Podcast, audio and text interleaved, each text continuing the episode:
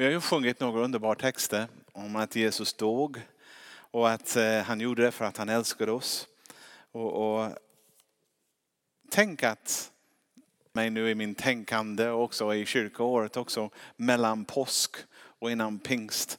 Tänk att lärjungar kan ha så fel. De fattar inte det. De borde vara lyriskt. De borde jubla. Äntligen har den räddningsplan som Gud hade tänkt från början har ägt rum. Jesus har dött. Nu är förhänget i templet mitt i två. Nu finns vägen fram till Gud öppen och sånt. De borde ha varit fullt fylld med glädje och tacksamhet och tänkte halleluja, nu kör vi. Men istället när vi läser de här texterna, det, det är lite mer så, oh, vad har hänt? Vad har hänt? Och vi läser en text nu som egentligen kanske vi borde läsa på påskdagen egentligen. Det är en påskdagens text. Och det är från Lukas. Jag ska läsa från Lukas kapitel 24. Kommer den texten upp? Ja, det är bra. Jag kan läsa det därifrån. Och texten handlar om eh, två stycken som inte fattar vad påsk handlar om. Två, inte vanliga människor, men två människor som eh, var kristna och, och, hade lite problem att justera sin, eh, eh vad kan man säga, referensram. Och vad är Gud och vad, är, vad han har gjort och sånt sådär. Men vi börjar. Samma dag var två av dem på väg till en by som hette Emmaus och ligger drygt en mil från Jerusalem. De gick och samtalade med varandra om allt som hade hänt. Medan de samtalade och diskuterade närmade sig Jesus själv och vandrade med dem. Men deras ögon, ögon var slutna så att de inte kände igen honom. Men deras ögon var slutna så att de inte kände igen honom. Men deras ögon var slutna så att de inte kände igen honom. Han frågade dem, vad är det ni går och samtalar med varandra om? Då stannade de och såg bedrövade ut. Och den ene som hette Kleopas sa det till honom, är du den enda som har besökt Jerusalem och inte vet vad som har hänt de här dagarna? Han frågade dem, vad då? De svarade, detta med Jesus från Nasaret. Han var en profet, mäktig i ord och gärning inför Gud och hela folket. Våra överpräster och rådsherre utlämnade honom till en dödsdom och korsfäst honom. Men vi hade hoppats att han var den som skulle frälsa Israel. Förutom allt detta är det nu den tredje dagen sedan detta hände. Och dessutom har några kvinnor bland oss gjort oss uppskakade. De gick till graven tidigt på morgonen men fann inte hans kropp. De kom och berättade att de hade sett en syn med änglar som sade att han lever. Då gick några av dem våra till graven och de fann att det var som kvinnorna hade sagt. Själv såg de inte. Då sade han till dem, så tröga ni är i tanke och hjärta till att tro på allt som profeterna har sagt. Måste inte Messias lida det här för att sedan gå, upp in, gå in i sin härlighet? Och han började med Mose och alla profeterna och förklarade för dem vad det stod om honom i alla skrifterna. De närmade sig byn dit de var på väg och han verkade vilja gå vidare. Men de bad honom ivrigt. Stanna kvar hos oss. Det är snart kväll och dagen går mot sitt slut. Då gick han in och stannade hos dem. Och när han låg till bords med dem tog han brödet, tackade Gud, bröt det och gav åt dem. Då öppnades deras ögon och de kände igen honom. Men han försvann ur deras åsyn. Då sa de till varandra, brann inte våra hjärtan i oss när han talade med oss på vägen? När han öppnade skrifterna för oss. De bröt upp i samma stund och återvände till Jerusalem där de fann de elva och de andra lärjungarna samlade. Dessa ord sade, Herren har verkligen uppstått. Och han har visat sig för Simon. Och själv berättade de vad som hade hänt på vägen och hur han hade låtit dem känna igen honom vid brödsbrytelsen. Amen. Underbar text. Mår man inte bra när man läser sådana texter? någonting händer i mig när jag läser dem. Jag tänker fantastiskt. Men Jesus kommer in helig ande och gör den texten också väldigt levande för oss ikväll. Ja, som vi sagt, här har vi två lärjungar egentligen. Om de hade verkligen fattat vad skulle hade inträffat, då skulle de gå jublande. Men istället för att de inte har fattat, de har feltolkat allt och de går ifrån Jerusalem bedrövad. På, på tviveldal ska jag säga, nästan säga. Och det är lite grann, det passar för, för en vecka sedan i torsdags predikade jag om Thomas som hade det svårt att tro att Jesus hade uppstått från den döden. Och sen i söndags, om ni var här under gudstjänsten också, predikade om andra lärjungar, Petrus bland annat, som var ute och fiskade. De, de tänkte om vi går tillbaka till vad vi gjorde innan. Eh, för de hade svårt också att, att anpassa sig till den nya förhållande som Jesus hade infört för dem att gå. Och det är lite grann så här att som kristna det är inte alltid lätt att leva livet. Och vi kan också feltolka det som Gud gör. Och ibland vi kan tolka det som Gud inte allt har varit, jag är helt, jag är helt fel ute. Och ändå är vi mitt i Guds vilja. Så kan det vara. Och eh, vi kan känna som, men vad är han? Jag ser inte honom. Vi hade lite samtal med, med Kent innan och jag pratade med honom. Han sa ja, han hade väldigt bra exempel. Han, sa, han pekade upp någonting. Jag kan säga klockan där. Om jag tittar på klockan där borta. Jag vet att Kent finns. Jag ser honom i bara kan, inte tydligt, han är väl lite suddig men jag vet att i min synfält han finns där. Men jag, jag tittar inte där för min fokus är där. Och däremot om jag tittar på honom jag ser klockan med lite suddig där. Men om min fokus är där. Och om vi tittar på Jesus. Det är den andra saker som är suddiga och inte så viktig.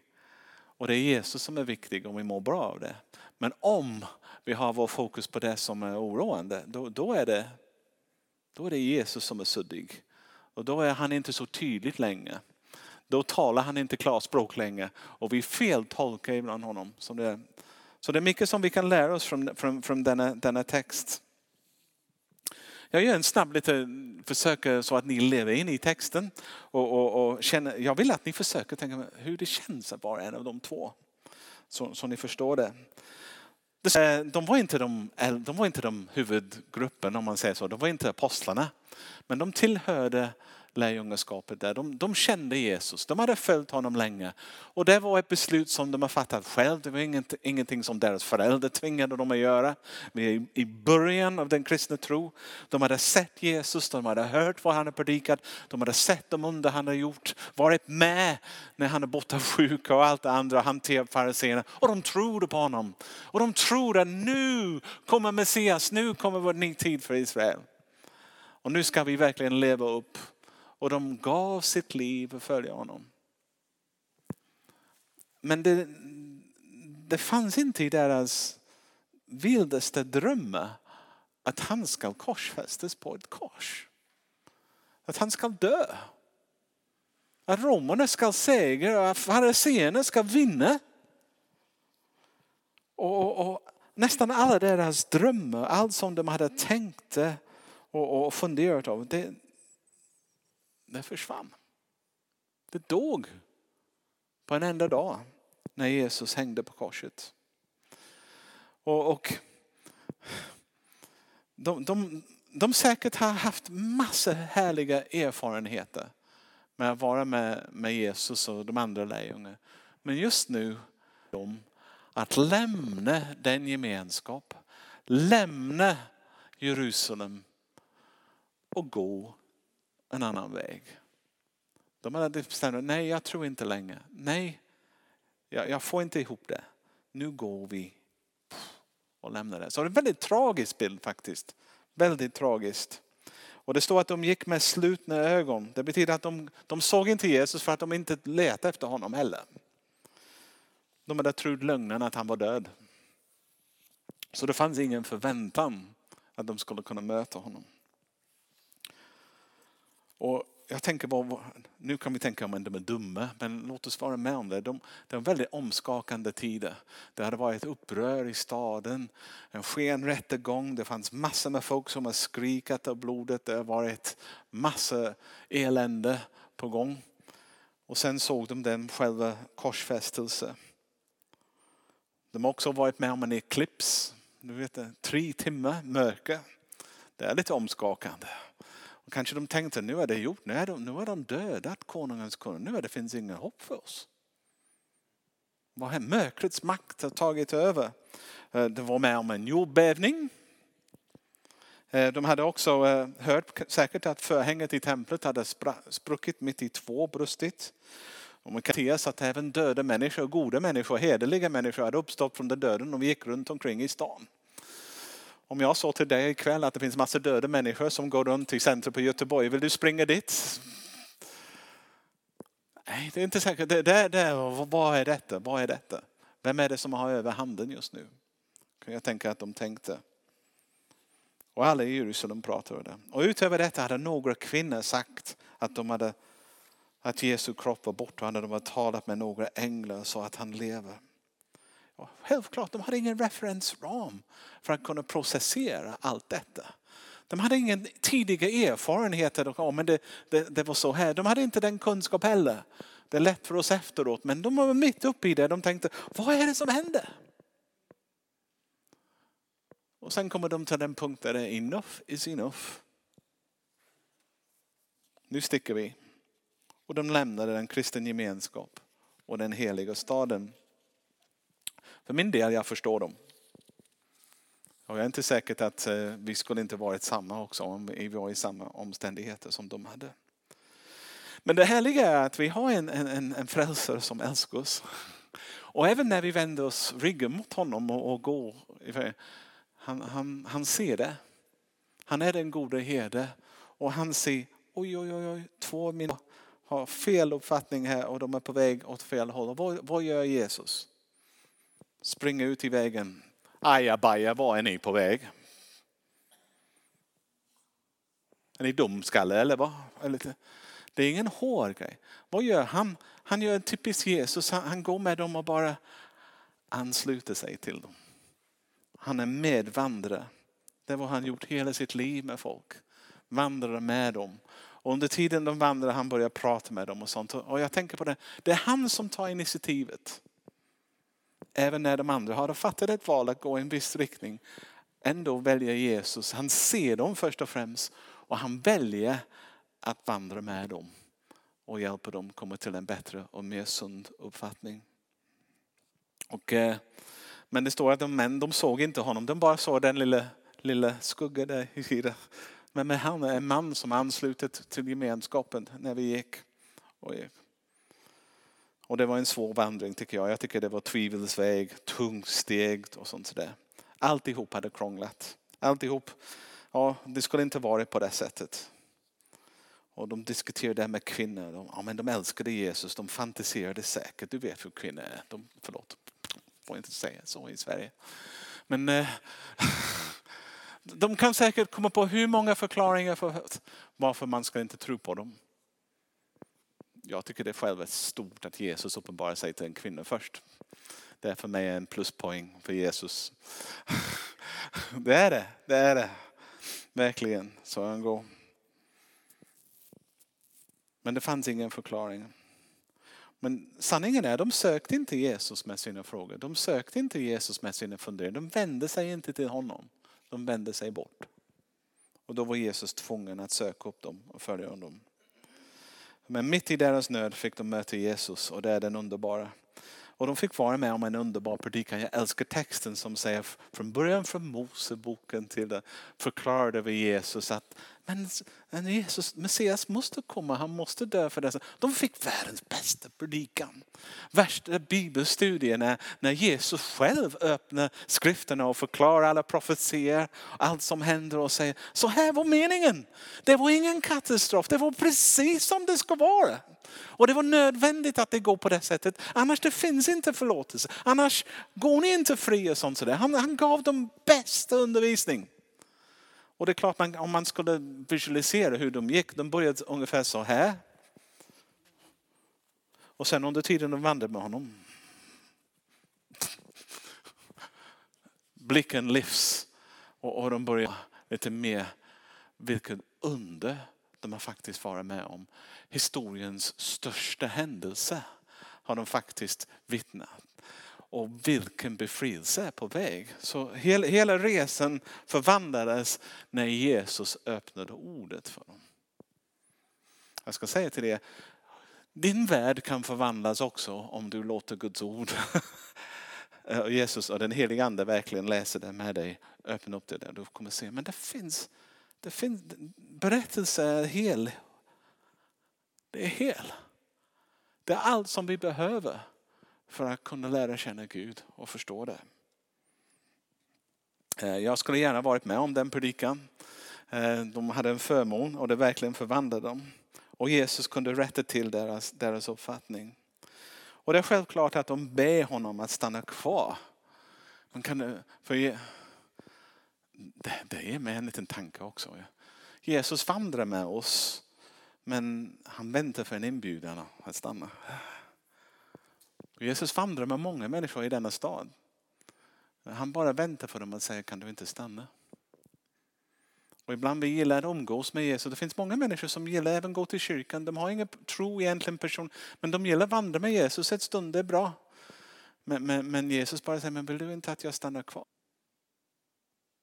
Han låtsades som han ska fortsätta men, men de säger, nej men stanna där sent. Och han stannade. Och eh,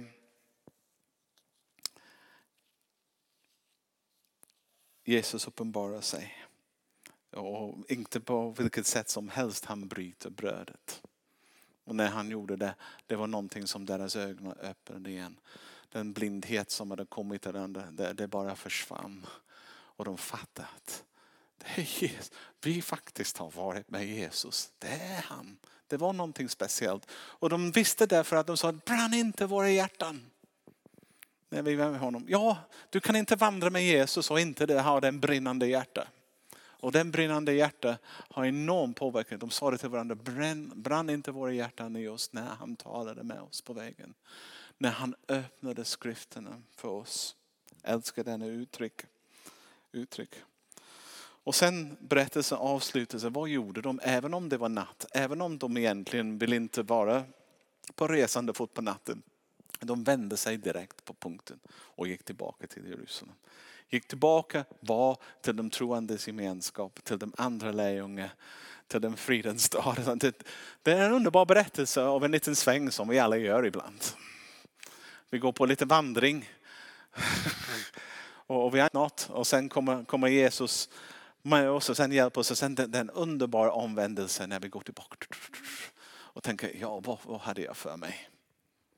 Och sen de kommer tillbaka de andra, men Petrus har sett honom och sen, so what? Vi har träffat honom, vi vandrar med honom, vi har haft en predikan från honom. Eller sånt. Två som var så bedrövad plötsligt blir så fylld av glädje. Eh, och kommer. Jag tycker det är en underbar bild. Den heter man från mörkret till ljus. Från hopplöshet till framtidstro. Alltså det vilken underbar Jag kan lägga in bara så, du kan, jag tolkar det som Jerusalem som fridens stad. Jag kan tänka frid i hjärtan. Man tappade det. Man tappade frid i hjärtan när man inte förstått vem Jesus är och vad han ska göra. Och plötsligt inträffar någonting oförväntat. Ja. Men Jesus var med trots att de inte såg honom. Och de kämpade också med olika rapporter. Nej, det kan inte vara sant. Ja, det är sant. De, de lyssnade till vad andra sa. Men Jesus tog fram ordet och sa vad Gud sa. Eller vad profeten har sagt. Och det finns en skillnad från vad människor säger och vad Guds ord säger. Och vem ska vi tro? Och vad ska vi följa? Och då återvänder till fridens stad, till gemenskap. Jag tänker, vad, vad kan vi lära oss från detta? Det finns mycket och ni kommer att diskutera nu i gruppen också lite om det. Jag tycker det den brinnande hjärtat är en nyckel eh, det måste brinna i hjärtat annars blir vi tröga. Och vi blir tröga, vi har en tendens att tvivla på sanningen och tro på tvivel. Allt blir, allt blir vänt om. Och det är bara Jesus som kan sätta den eld i hjärtat. Det är bara han som kan lyfta oss ur mörkret. Det är bara han som kan tända den eld som ingen annan kan slockna. Och för att få det brinnande hjärtat, vi måste komma i kontakt med Jesus på ett annat sätt. Och det är en tips redan nu. Tänker, när det är så svårt, när det är så hårt, man måste ropa för Jesus, Jesus, Jesus. Eller söka honom. Jesus, vad är du? Jag vill se dig, uppenbara dig, öppna mina ögon. Just det det som behövs, just det. Men Jesus, jag, jag, måste, jag måste få ta i dig nu. Annars dör jag. Annars jag kommer tolka allt fel. Och jag vet inte var du befinner dig. Du kanske befinner dig på tvivels väg. Kanske du och en kompis eller några är på väg tillsammans och frågorna har börjat. Det tog mig lång tid innan jag ens fattade faktiskt även i en församling. I en församling, man har Jesus i centrum och folk är på väg till centrum. Men även i en gemenskap, det kan vara folk som är på väg ifrån. Och en, för stunden är de fortfarande med i gemenskapen. Men egentligen de är på väg ut. Och det gäller att hitta, hitta folk som är på väg in. Hitta folk som vill ha Jesus i fokus, inget annat. Och hänga så nära dem. Gör inte lite gemenskap med folk som vandrar fel väg. Annars du kommer märka att du går ut också. Du kan vandra med dem och hjälpa dem, vända dem. Men man måste veta vad man gör. Inte bara glida in i det. Det är väldigt viktigt vem vi lyssnar till. Ehm, skvaller, förtal kan röva människor deras tro. Det är jättefarligt att säga dåliga saker om andra människor. Det, det, vi, ska, vi ska dela det som vi, vi tror på. Inte det som vi tvivlar på. Vi ska bygga, det betyder inte att man kan inte ha de frågorna men man, man fokuserar på det som Jesus har sagt och gjort. Och inte lägga för mycket, på, eh, lägga för mycket vikt på det som vi inte förstår. Ibland vi kan ställa frågor och inte få svar på det. Då lägger vi det på hyllan och säger Jesus, någon gång vill jag ha svar på den frågan. Men, men det, det, är inte avgörande på något sätt. Gud, du är tillräckligt stort och till dig ändå och vi ber att du hjälper oss förstå.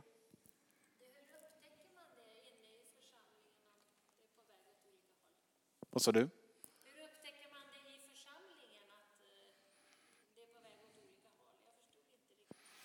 när jag var ung kille och jag hade kompisar. Jag, jag tänkte jag måste hitta några kristna kompisar och det tog ett tag innan jag fattade att det var kristna och kristna. Det fanns de som var med i kyrkan men de, de var inte samma passion som andra hade. Och jag var en av dem ett tag. Jag, jag växte upp i kyrkan, jag gick i kyrkan, jag, jag, jag hade det livet. Men, men den överlåtelse att söka Jesus först och främst var inte och jag hade några kompisar faktiskt ett tag och de började säga, kommer du inte hänga med? Och vi går på denna klubb, vi går och gör det, vi går och gör det och det är okej. Okay. Som kristna kan man göra det. Och, och, nästan, jag skulle tolka det som att deras, deras fråga var, hur långt kan jag gå och fortfarande vara kristna? Istället för, hur nära kan jag komma? Eh, möjligt. Du förstår du? De var och, och, och jag upptäckte att om jag vill växa som kristen, jag måste hitta några kompisar som har samma fokus. Som vill komma så nära Jesus som möjligt. Inte bara tänka, oh, hur, hur mycket kan jag gå? Så då går svara på din fråga där. Men, eh, Eh, men, men det alltid finns tröst för oss också. Om vi är på tvivelsväg, Jesus är alltid nära. Han lämnar oss inte aldrig. Han kommer aldrig lämna oss. Han har lovat att inte, inte göra. Han kan inte. Och han finns där. Och det gäller för oss att få vår fokus på rätt ställe. Och det är ofta inte Jesus, var är du? Jesus, varför visar du inte? Sig? De, de, är de, vad jag kallar felställd frågor när vi gör oss själv till en offer. Istället skulle jag säga Gud, Gud, någonting är fel med mig just nu. Jag kan inte se dig. Kan du öppna mina ögon? Eller eller kan du uppenbara. Det är lite mer, det kommer från en annan ställning. En medveten sätt i, i tro att Jesus är med mig. Och att du, han finns där. Problemet är inte att han inte finns där. Problemet är att jag på stunden har tappat förmåga att se honom. Eller uppleva honom. Mm. Det är därför man är med i en församling. Men ni, ni ska prata om de här sakerna om en liten stund.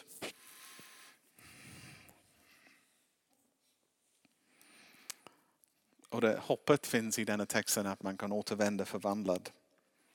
Eh, om man släpper in Jesus och får honom in i våra hjärtan. Men eh, jag vill att nu att vi, vi går in i, i vår och vi funderar lite grann över frågor som vad har jag min fokus? Eller man kan börja prata om varför är det så lätt att tappa fokus på Jesus? Vad är det i oss som gör att, att, att vi, vi, vi kan titta på felet istället och allt, eller, vi kan missa så mycket? Och vad kan vi göra åt detta? Och vad finns det för åtgärder som vi kan sätta in? Eller vad, vad kan vi som församling göra för att hjälpa det? Men jag vill be först innan vi går in i gruppen. Jesus, jag blir så uppmuntrad när jag läser denna text att se att du såg de två. När de började vända, du fattade vad det var som på gång och du kom och du mötte dem och du hjälpte dem och du vandrade med dem och du öppnade deras ögon och, och du tände en eld i deras hjärta igen. Och jag ber, gör det för oss med. Och jag ber att du gör någonting med din heliga ande i oss så att vår blick har en default setting som alltid är, eh, vad är du Jesus? och fäster blicken på dig. Och speciellt när vi befinner oss i perioder när vi inte förstår vad det är som händer. Eh, eller vi har gått ut vi har, vi har hamnat på en plats där vi inte hamnat förut eller erfarenheter som vi inte varit. Jag ber Gud speciellt om nåd att kunna se dig och uppleva din närhet i dessa stunder. Och hör din röst. Jag ber i Jesu namn. Amen. Amen.